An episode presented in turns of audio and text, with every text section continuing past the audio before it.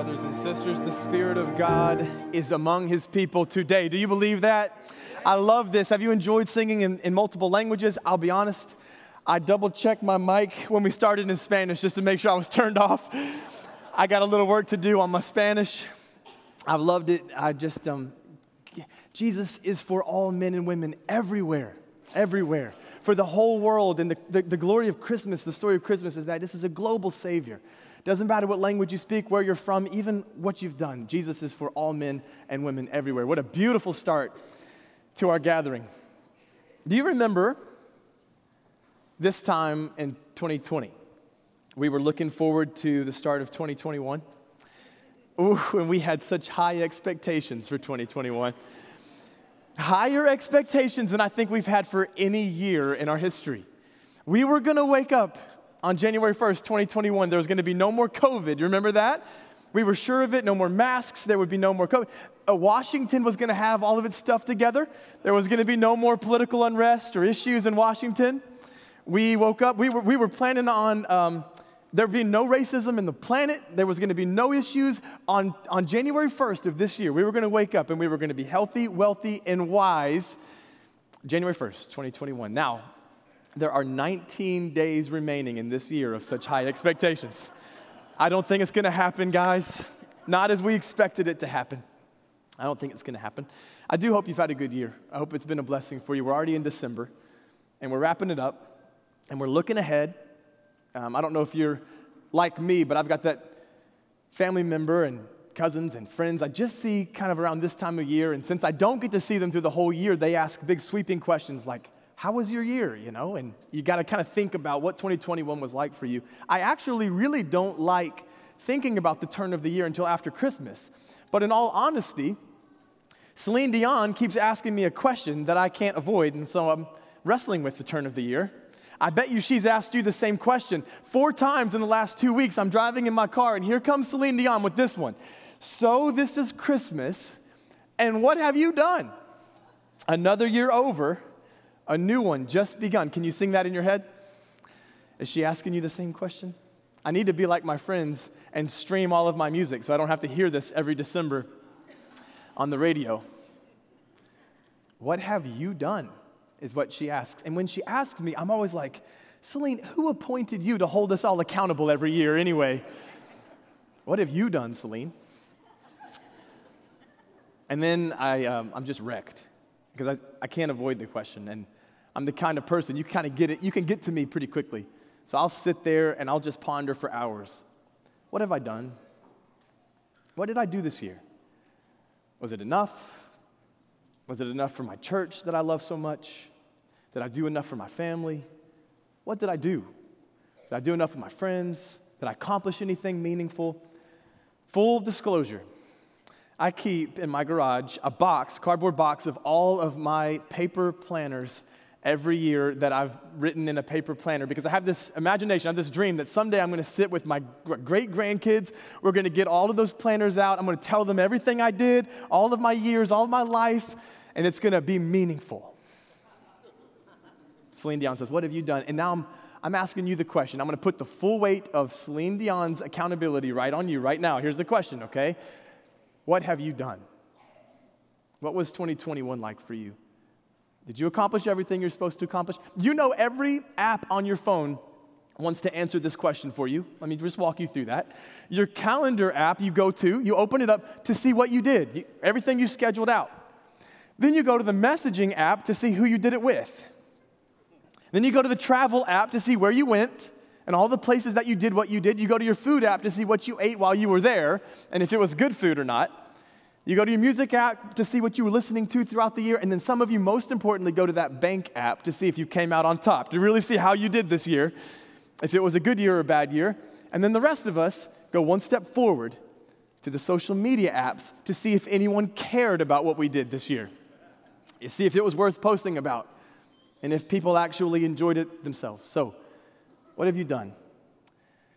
In uh, this season you're reflecting on a year, but here's what we'll find out. Even if you go through all your apps, we don't know how to reflect on a year.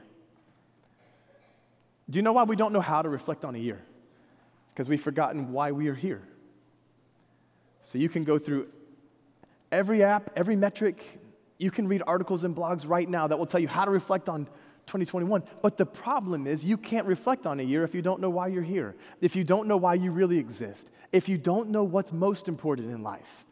And so, all of the writers right now are, are giving you strategic ways to reflect on 2021 and strategic ways to plan for 2022. But they don't have the guts and they don't have the authority to tell you why you are actually here. So, how can you reflect? How do you know what life's about? Enter Jesus, who has both the guts and the authority to tell you why you're here, to tell you what matters. We're in John 15 today, and we're continuing a series called I Am. The very point of the series is to hear all of Jesus' statements. They're paired with signs so that he could be the authority figure in our life to tell us who he is and who we are. I'll tell you why I say he's the one who's got the authority to say it. In John's gospel, John gives us seven signs of Jesus. Starts with Jesus changing water to wine in Cana. He tells us that Jesus healed a blind man, that Jesus fed over 5,000 people with just fish and a few loaves, that he raised Lazarus from the dead. We studied that last week. So enter Jesus, who has proven himself the authority in your life to tell you why you are here, to actually cut through it all, and to give you your purpose in life. In our I am statement today, we're going to get something pretty new. He's going to give us an I am statement that reveals himself, and he's going to give us a you are statement. All right? The you are statement tells you who you are so that you can properly reflect on your year, so you can reflect on your day. What he's going to tell you is why 2021 was given to you in the first place. What he's going to tell you is what makes today matter in your life. And if he gives you tomorrow, it what, it's what makes tomorrow matter. And if, God willing, he gives us 2022, it, it what makes 2022 matter. Here's what he's going to say, and I'd like for us to stand for the reading of this word. Would you guys stand with me? We're going to read 12 verses in John 15. Here Jesus goes, cutting through all the smoke screens, all the anxiety, all the other pressures that you're experiencing. He's going to tell you what matters most. John 15, verse 1. I am the true vine, and my Father is the gardener. He cuts off every branch in me that bears no fruit, while every branch that does bear fruit, he prunes so that it will be even more fruitful. You are already clean because of the word I have spoken to you, or pruned is the same word. Remain in me as I remain in you. No branch can bear fruit by itself, it must remain in the vine. Neither can you bear fruit unless you remain in me. So here it is so clear I am the vine, you are the branches. That's it. If you remain in me and I in you, you will bear much fruit. But apart from me, you can do nothing. If you do not remain in me, you are like a branch that's thrown away and withers. Such branches are picked up, thrown into the fire, and burned. If you remain in me and my words remain in you, ask whatever you wish, and it will be done for you. This is to my Father's glory that you bear much fruit, showing yourselves to be my disciples. As the Father has loved me, so have I loved you. Now remain in my love. If you keep my commands, you will remain in my love, just as I have kept my Father's commands and remain in his love. I have told you this so that my joy may be in you and that your joy may be complete. Final verse. My command is this love each other as I have loved you. Amen. You may be seated no matter where you are. I hope you stood even in your living room if you're joining us. You may be seated. So here he goes. He cuts through everything that's unimportant, all the distractions, all the pressures, Man, if you're like me, all the anxieties, all of the questions, he cuts through it all and he gives us a metaphor and a direct command. The metaphor of, of him being the vine and you being the branches points to loyalty. The direct command is about love. So here we have what life is all about loyalty to Jesus, love for his disciples. Even a simple minded man like me can walk out of here with two L words and know what's going on in life. Here it is loyalty and love. Loyalty and love. You don't have to be brilliant, you can walk out with that. Loyalty and love. That's what life is all about. The context of where he says this even seals the deal uh, further. So let me tell you what's going on in the Gospel of John. In John 15, Jesus has just wrapped up a meal, a very special meal with his disciples. He's eaten Passover with them, and as he ate the meal, he reconstituted it around himself, and he said, This bread represents my body, and this, this wine represents my blood. Before they left the meal, he got down on the floor, the, the king of the universe, on the floor, and he washed each of his disciples' feet. And he says, Yeah, I'm, I'm modeling to you what love is like. They get up from that meal, and the last verse of chapter 14, you're going to see it says, Come now, let us leave. So they're walking away from the upper room, and they're headed towards Gethsemane. If you're a Bible student, you know that in Gethsemane is where Jesus laid down his life for us. Now, you say that happened on the cross. I say, no, it happened in Gethsemane in prayer before it happened on the cross. Jesus willingly submitted himself to the will of the Father in prayer to die for you and for me. But they're not to Gethsemane yet. They're walking from the upper room to Gethsemane. And, and most scholars agree that about this point in the journey, they're in front of the temple. That's significant because above and around the golden entrance to the temple, you would have found a vine. That vine represented Israel herself. The vine of Israel had a specific calling in the world to be fulfilled. Josephus tells us about the vine. Let me just read to you what he says. He says, The gate opening into it, the building, speaking of the temple, was completely overlaid with gold, as was the whole wall around it. It had, moreover, above it those golden vines from which depended grape clusters as tall as a man. So, this vine represents Israel, and you'll, you'll know that because God refers to Israel as the vine in his vineyard in multiple occasions in the Old Testament. You find it in Psalm 80. You'll see it in Isaiah 5 and Jeremiah and Ezekiel and Hosea, Israel being called the vine. If you were to look up each of those passages, we're not going to go through each of them today, there's going to be a common thread that you'll notice that God is not pleased with the kind of fruit he's seeing on the vine. This is not David Hunziker slamming Israel. This is us taking a, a, a, true and proper inventory that all men everywhere have failed in our calling. God says, I see you, Israel, as the vine in my vineyard. But when I look on you, I'm looking for certain fruit and I don't find it. Here's just one example Isaiah 5. He says this The vineyard of the Lord Almighty is the nation of Israel, and the people of Judah are the vines he delighted in. He looked for justice, but what did he find? He saw bloodshed. He looked for righteousness, but what did he find? Only cries of distress. This is the scene. Jesus in front of a temple, on the temple's the vine. The vine represents Israel. Jesus says, I want everyone to know very clearly, I am the true vine. Meaning, I have accomplished or fulfilled everything that Israel was chosen to accomplish. Now, Gentiles like me are a little confused as to why I'm spending so much time on this. I'm actually about to spend a few minutes more. I'm gonna tell you why this is so significant because everything that you are has to be given completely to Jesus and to nothing else in the world. If you, nothing else in the world, no man-made institution, not your own success, not your own efforts, everything has to be given to him. Let me just keep going a little further on this argument. Jesus is the new Israel, accomplishing everything Israel failed to do. You can actually see that in the narrative of Jesus' life. Like Israel, he too came up out of Egypt. He fled there for safety as a, as a baby. Like Israel, he went through the water of baptism. His was in the Jordan. Israel parted the Red Sea and walked through. Like Israel, he went into the wilderness. He spent 40 days representing Israel's 40 years in the wilderness. In those 40 days, like Israel, he was tempted and tested and tried. But unlike Israel, he succeeded. He stood up to his tempter. He quoted the word of God. He remained faithful and obedient to God.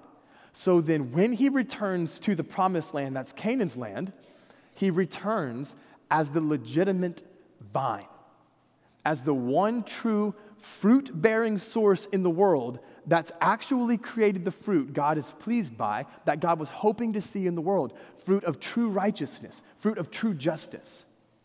You haven't done that. I have not done that. Israel has not done that. No other religion has done that. No other attempts in all of human history has done that. Jesus, this is the point, is the only one who pleases God. Therefore, if you also want to be pleasing to God, you must give your loyalty to Jesus. Okay, that's a, I'm actually even not done arguing that point.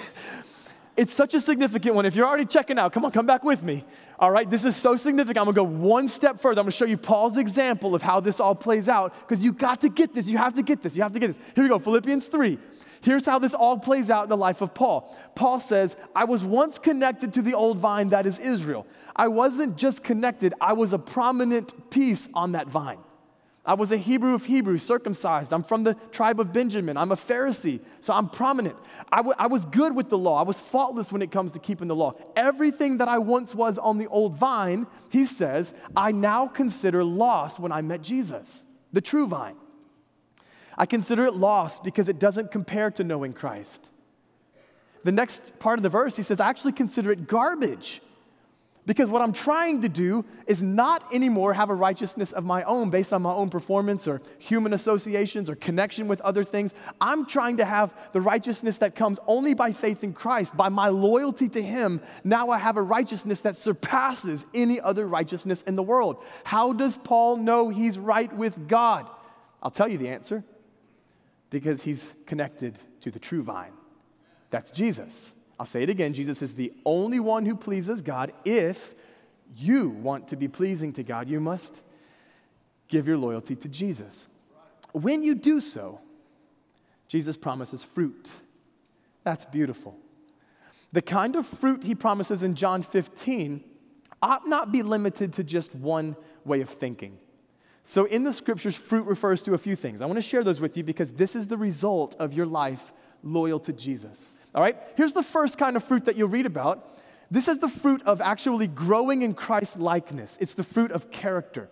It's the fruit that you'll find in Galatians chapter 5. The fruit of the Spirit is love, joy, peace, patience, kindness, goodness, patience, faithfulness, gentleness, self control. You don't have to raise your hand. But if you know, you could use a little bit more patience. Just confess that in your mind. You could use a little bit more patience right now. If you know you need peace in a chaotic world, just confess that right now to God. If you know that your joy has been lacking, we talked about this last week. You kind of just mention that to God between you and Him.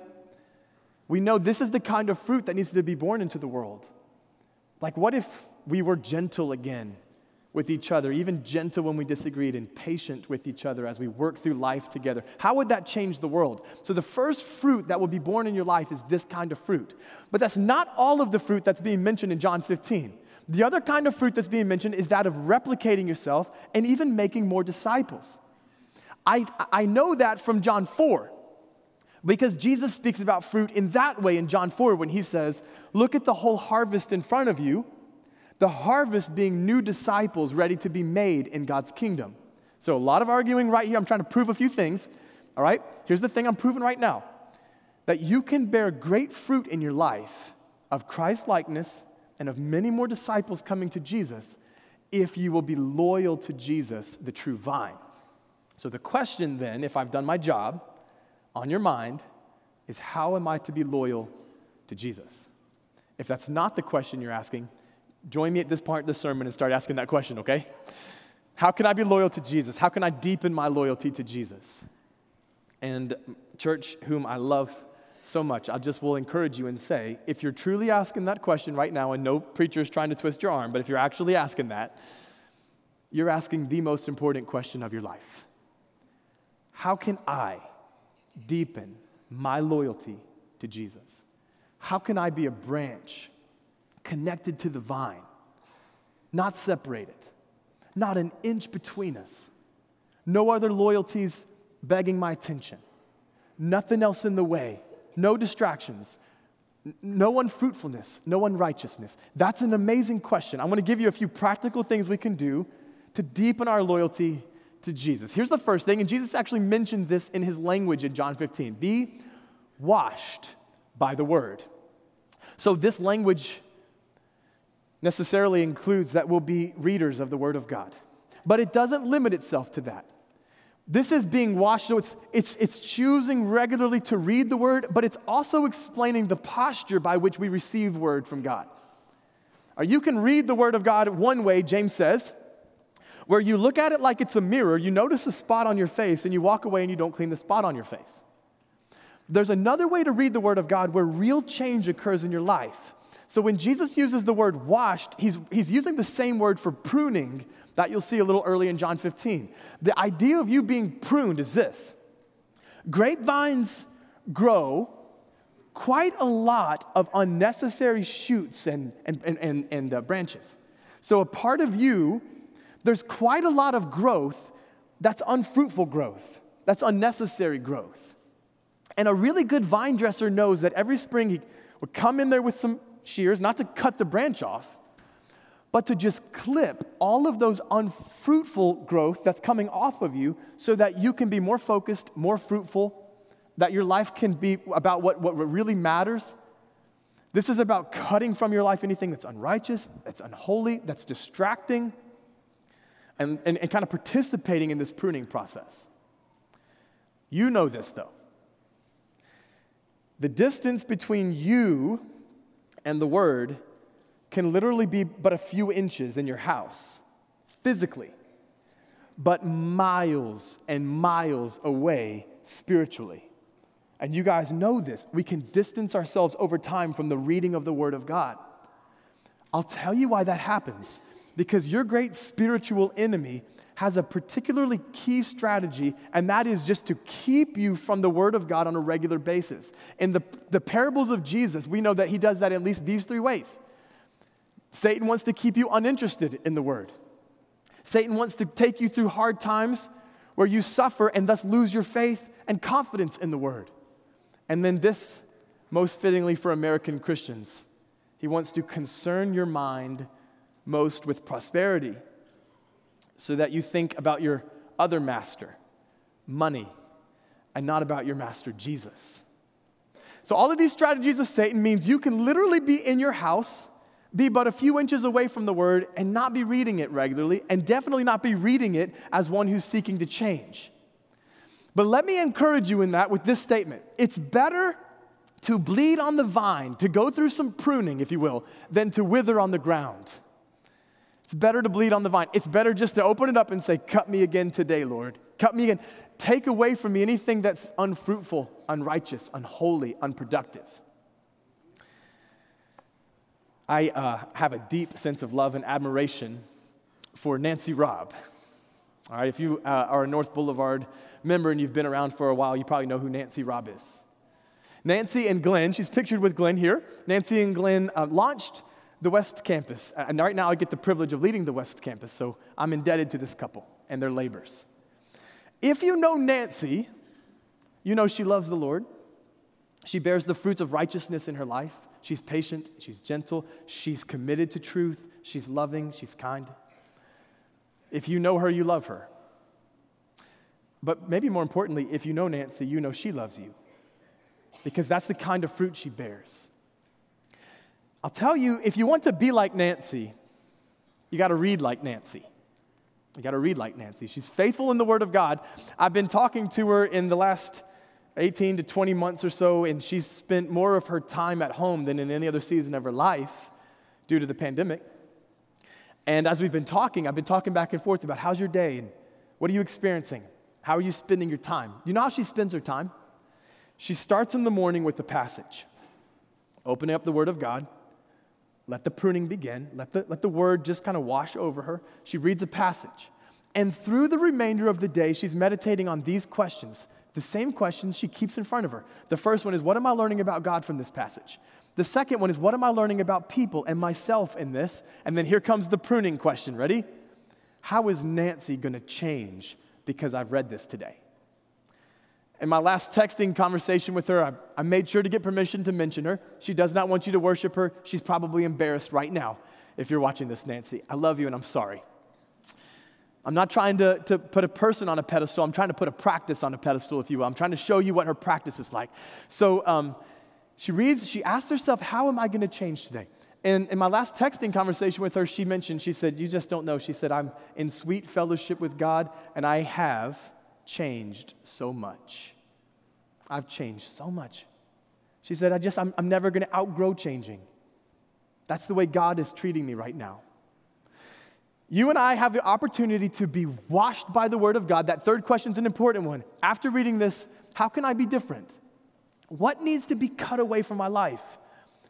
What do I need to be doing to be a, a more loyal follower of Jesus? The second thing that you're gonna, gonna see in this text is that we gotta commit to being devoted to Christ's disciples. You gotta be devoted to the person beside you, behind you, in front of you, in your small group, in your congregation, people that you know who are followers of Jesus Christ. My command is this, Jesus says love each other as I have loved you. That's so straightforward. Love each other. Paul goes on with this kind of language. He says, Be devoted to one another. So, a little practical help here. Y'all know that 2022 is going to fill up quickly on you. All of the spots on your calendar are already probably being, being fought for. And 2022 is filling up so rapidly. You have this really hard task, and here's the hard task you've got to sit down with your calendar and convince your calendar that you love disciples of Jesus.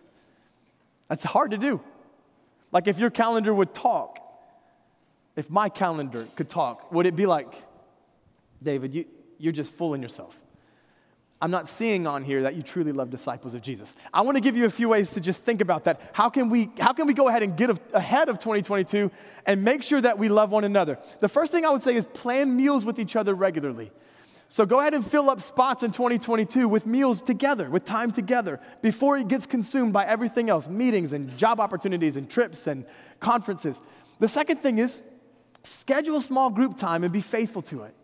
So if you're in the holiday season, you're kind of inconsistent, this is that time where you reach out to the small group and say, guys, let's, let's regroup, let's schedule a time for 2022 and let's commit to it and be faithful to it. All right? The third thing is book that retreat and do it quickly all right, you've been wanting to get away with your small group, or maybe you have a few friends in, in the faith. You're just like, we just need some a weekend together.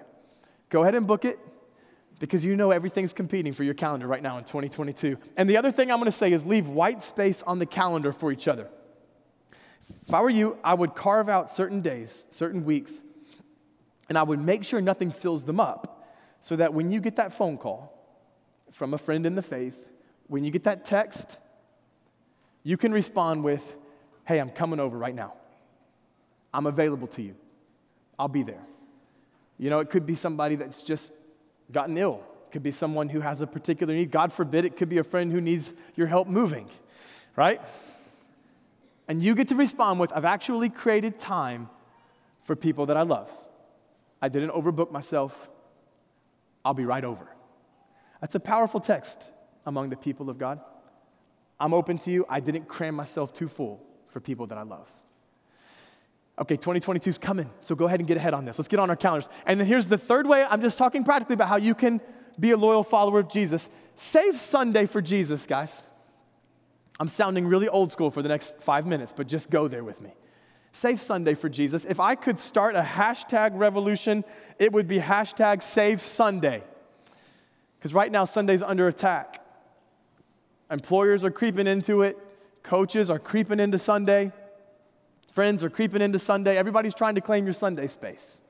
I'll tell you, Jesus rose from the dead on Sunday morning while it was early, while it was still dark. And historically, followers of Jesus Christ saw that as, a, as an opportunity to prove some loyalty in Jesus. I'm going to give my Sunday to the Lord, the full day to Him. I'm going to be with His people. I'm going to make sure I'm, I'm, I'm doing what He would have me do on that Sunday. I'm abiding in Him on Sunday. But it's being competed for. Right? We all understand that. Everything is competing for your Sunday. So I could ask this question Jesus rose for you on Sunday. Did football do that? Oh, don't get quiet on me. Come on, church. Jesus rose from you on Sunday. Did your boss do that? No, your boss didn't do that. Now, I know um, some of you just need to be where you need to be on Sundays. You, you take care of people, you, you have an urgent need that you need to meet in our society. Jesus healed people on the Sabbath, and he was kind of dissed for that. So some of you have a particular place you need to be, and I'm not bashing that. But let me just speak to the congregation of the Lord's people. Can you save your Sundays? Let me give you a short list on saving Sundays, all right? The importance. First, tell your coach Sundays are for Jesus. I don't know who's squirming right There's some like 12 year old baseball player that's just feeling really attacked. All right? But you can tell your coach, hey, Sundays are for Jesus. I want you to know that. Even if you're young, if your coach is being characterized by creeping into your God time, Look them in the eyes. You can look a grown up in the eyes and say, I want you to know I've dedicated my Sundays for Jesus. Number two, worship even while you're traveling. So you'll have certain trips and vacations and things planned. That's just a certainty about 2022. One of the sweet things you can do is while you're away, get up on Sunday morning, go down to the beachfront or to the mountain or whatever it is that you're traveling to do, and carve out time and worship with your family or friends right there on your vacation. You can go to northboulevard.com slash live and worship with us anywhere you are while you travel. You can still carve out Sunday, you can still save it. And here's a sweet practice I remember as a, as a kid. You can be away, Orlando, Florida. Still, you're, you're over that weekend, you're gonna be in Orlando because you're traveling. You can go into a congregation of the Lord's people, sit with people you don't know. They're your brothers and sisters, they're just meeting in a different place. So you can sit with brothers and sisters you don't know. You can sit under the teaching of a, of a preacher, take notes, meet people out in the foyer. You can tell them, hey, people don't vacation in Murfreesboro, where I'm from. We vacation here, so I'm with you guys this Sunday. You can still carve out your Sunday. You can still say Sundays for the Lord. Number three, don't stay up late Saturday night.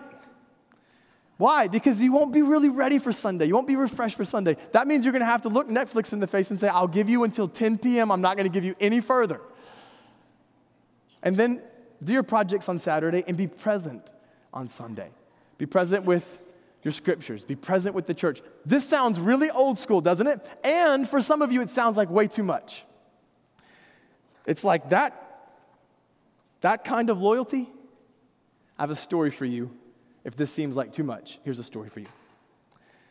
In Matthew Bates' book, Gospel Allegiance, he introduces the book and the concept of, of deep loyalty to Jesus by telling the story of Hiroo Onoda. Hiroo Onoda is a Japanese soldier born on March 19, 1922, in a small village called Kamikawa. Onoda joined the Imperial Japanese Army Infantry as soon as he turned 18 years old. As soon as he could, he joined the infantry. It was the time of World War II, and Onoda was sent for a campaign in the, Phili- the Philippines in 1944. The Philippines was a U.S. colony. Onoda and his team walked into the domain of the enemy in 1944. He walked into a mission that would change his life forever. Three orders were given to this soldier and his team. The first order do everything you can to stop the advance of the enemy. The second order do not get caught. And the third, do not commit suicide. The United States and the Philippines Commonwealth Army had complete control of the place. So everyone except Onoda and his three team members perished or they gave up. But not Onoda and his three friends. They retreated into the forest and into the hills. By August of 1945, Imperial Japan had surrendered. And the world breathed a sigh of relief as the war came to an end. But not Onoda. He was in the mountains of Lubang Island, and he had no access to the outer world, and therefore no idea that the world, war, the world war had ended. He continued launching guerrilla attacks on police stations and other enemy posts. He performed his duties to the very best of his ability, like a true soldier. In October 1945, Onoda and his team found a leaflet that had been dropped from some planes. The leaflet said these words The war ended on August 15, come down from the mountains. But they thought the leaflet was propaganda, that it was an attempt just to lure them out so they could be ambushed. They stayed in the mountains. Toward the end of the same year, more leaflets were dropped continually, begging them to come out. Some of the leaflets with pictures, with write ups about the ending of the war, but they didn't believe any of them. They thought they were propaganda. His friends, starting with Akatsu, was the first one to surrender in 1949 the surrender of Akatsu actually broke trust among the other friends. It was disheartening to them. Another of his friends, Shimada, was actually killed by enemy forces in 1954. You're noticing these dates? A third soldier, Kozuka, was killed by police in 1972. So Onoda was now alone. But his spirits didn't weaken, and he was not deterred. One would imagine that forces against him would have eventually caught him. But he was found by Norio Suzuki. Norio Suzuki was an adventurer and a world traveler. He had three ambitions in life. he wanted to find a panda in the wild, he wanted to find a Yeti, the abominable snowman, and he wanted to find this legendary soldier, Onoda. He did find a panda. He did find Onoda. He died trying to find the abominable snowman in an avalanche. He found Onoda in the jungle, tracing his steps and where he was hiding and how he was making camp. And when he found him, he begged him to come back to Japan. The war is over. You've been here now for 30 years. When he found Onoda, he found him in his tattered uniform with his samurai sword and the rifle that he had given with just a little bit of ammunition left and some grenades, hiding out, doing the very best he could as a soldier. Suzuki said, Come on, come on back to, the, to Japan. Onoda said, I, I will never go. Not until my commanding officer tells me I'm done with my duty. So Suzuki went back to Japan. He found the commanding officer of Onoda, who was a bookseller at the time, Major Yoshimi Taniguchi. He brought Taniguchi to the jungle, where 30 years later, Taniguchi looks at Onoda in the face and he says, Onoda, I officially relieve you of your duties. Then and only then, Onoda came and he surrendered to the president of the Philippines. He laid down his samurai sword. He was brought back to Japan as a hero of heroes. That he would be that, get this, loyal. For Onoda, life was about loyalty. Some have argued, did he waste it? No, I think he's expanded our definition of what loyalty really means. If a Japanese commanding officer could command 30 years of Onoda's life, you know why I'm telling you this story? You can hashtag save Sunday. You can. You can abide in him. You can be devoted to his disciples. You can wash in the word and be pruned, you can give yourself to Jesus, King of Kings, Lord of Lords, our commanding officer who's given us a uniform, who's given us a battle, and he says, If you would remain in me, you'll bear much fruit. There's a quote attributed to Dwight L. Moody. I don't know if he was the one who originated the quote, but this is how it goes The world has yet to see what God can do with a man fully consecrated to him. By God's help, Moody said, I aim to be that man. Is there anyone under the voice of my teaching who would like to try? Who would like to try? Who would like to say, I'm going to become fully devoted, fully loyal to see what kind of fruit God would bear in the world? What kind of righteousness He would produce in me? What kind of disciples? The joy that I would have, Jesus says, the effective prayers, the communion with God, the center of His will, if I'm just fully consecrated to Him. Would you stand for one more word from the Lord. We're going to just wrap up with the reading from the very beginning of this chapter. Cut through all of it. This is what life is about. You are a branch. Jesus says, I am the vine, you are the branches. If you remain in me and I in you, you will bear much fruit. Apart from me, you can do nothing. If we can help you come to Him and abide in Him today, you can come and find us in the front or in the back. Let's worship Jesus, whom we love.